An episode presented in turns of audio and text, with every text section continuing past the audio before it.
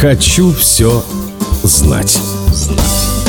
На самом деле, банда «Черная кошка» из места встречи изменить нельзя называлась бандой высокого блондина. Из 12 бандитов большинство жили в подмосковном Красногорске и работали на оборонном заводе. Главарь банды Иван Митин был мастером смены, представленным к ордену Трудового Красного Знамени. Двое были курсантами военных училищ, еще один стахановцем и членом партии, а самый младший учился в МАИ, был комсомольцем и спортсменом спортсменом. Кстати, Митин не был горбатым, но заикался, а Карпом звали одну из его жертв.